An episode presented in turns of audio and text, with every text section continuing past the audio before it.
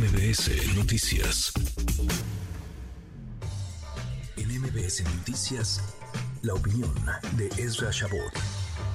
Ezra, querido Ezra Shabot, qué gusto, qué gusto saludarte, ¿cómo te va? Hola, ¿qué tal Manuel? Buenas tardes, buenas tardes al auditorio.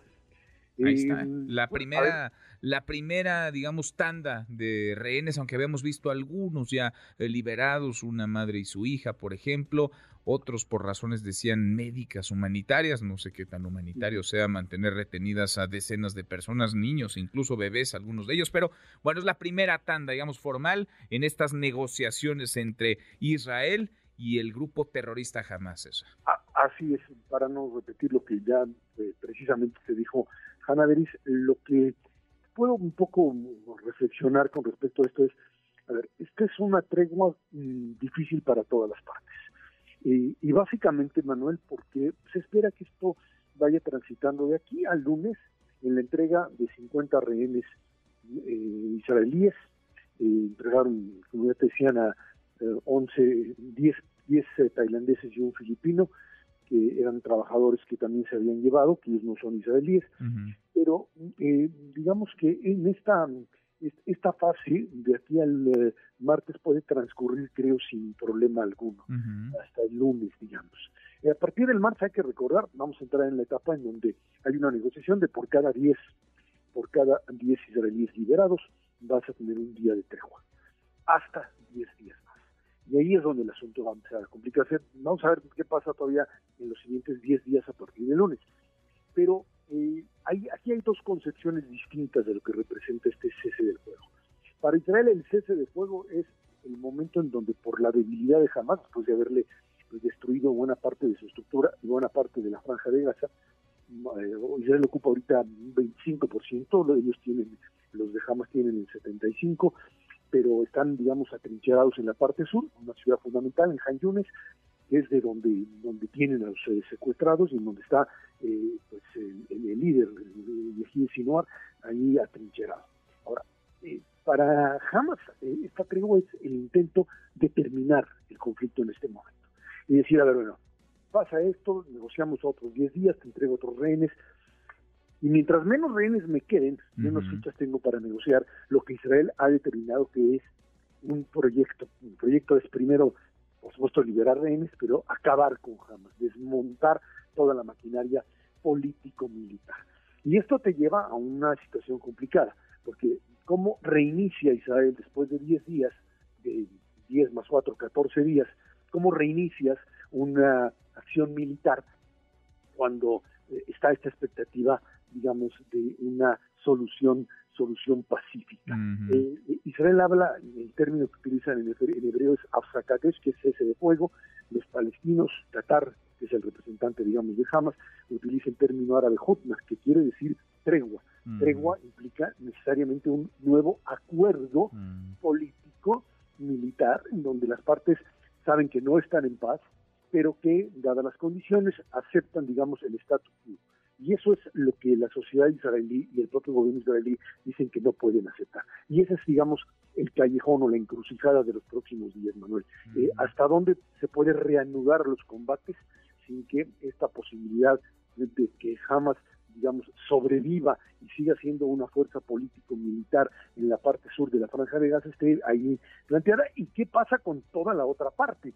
tienes que recordar que, es cierto, está prácticamente arrasada la parte norte hasta la ciudad de Gaza, eh, hay un río que los divide, el río Gaza, que divide el norte del sur, y que, bueno, pues simple y sencillamente algo tiene que hacerse en términos de una solución política para toda la región o para toda pues la zona en su pues conjunto. Algo de más largo plazo. Déjame interrumpirte, está hablando Joe Biden a propósito de esta liberación de los primeros eh, rehenes, 25 personas que estaban en manos del grupo terrorista. Jamás escuchamos un fragmento, si te parece, escuchamos al presidente de Estados Unidos. Presión a todas las partes para ralentizar eso y terminar esto.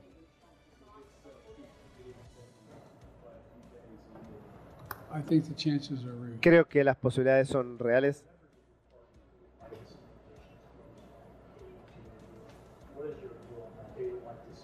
Pregunta fuera de micrófono. Bueno, creo que es un pensamiento adecuado Pero hay que tomar esto paso por paso. ¿Usted confía en, en Hamas en que haga lo que dice? No confío en Hamas para que haga nada. Solo con en Hamas en que va a responder a la presión. ¿Qué obtiene de los otros líderes cuando habla con ellos? Oigo mucho, pero no quiero decir nada. Hay un deseo de parte de la región eh, retroceder. No puedo probar lo que estoy por decir, pero creo que una de las razones que jamás golpeó cuando lo hicieron es que sabían que yo estaba trabajando con los saudíes y los otros en la región para traer paz, para tener una proclamación del derecho de Israel a existir. Hemos hablado de eso hace rato. Obtuve una resolución diciendo que construiríamos un ferrocarril de Riyadh hasta Arabia Saudita. Parte de lo que está diciendo Joe Biden, el presidente de Estados Unidos, es pues eh, tratando de, no sé si confiarse a la palabra, pero tratando al menos de no ser pesimista luego de esta pues eh, primera lucecita muy pequeña en un túnel muy oscuro que es el de la guerra, que comenzó, que no se nos olvide, que comenzó por lo menos esta escalada, esta nueva etapa, este nuevo capítulo, por el secuestro masivo de personas, el asesinato indiscriminado de civiles inocentes a manos de Hamas y que ha continuado con la respuesta de Israel en Gaza. Así es, así es, Manuel. Y bueno, pues eh, los Estados Unidos han sido en este triángulo de negociación la parte central, con dos, los dos ejes a los lados. Qatar, que digamos representa a Hamas como tal, tiene por supuesto los contactos con Occidente, es eh, un socio confiable, incluso hasta para el propio Israel, y el otro Egipto. Esto no, esto no hubiese funcionado si no tienes este tipo de garantías por las, por, las partes. Y te insisto, el dilema ahora es, por supuesto, lograr la mayor cantidad de gente liberada. A cambio, también hay que entenderlo, ya en estos momentos acaban de ser ya eh, llevadas unas a Jerusalén Oriental, a la parte árabe, y otras a Cisjordania, a pues, estos 39 mujeres también y niños o sea, niños me refiero a adolescentes que eh, estaban en cárceles israelíes por intentos de atentados, ninguno de ellos, de los liberados, este, se trata de alguien que haya cometido, que haya conseguido el objetivo y por eso se le libera, pero eh, estás, estás hablando de un proceso en donde el, mientras más avances y más se liberen, que es lo que uno esperaría, por supuesto, en términos humanitarios, pues el problema radica en que la solución digamos, como conclusión de esto, no, no, encuentras en jamás un interlocutor válido para terminarlo.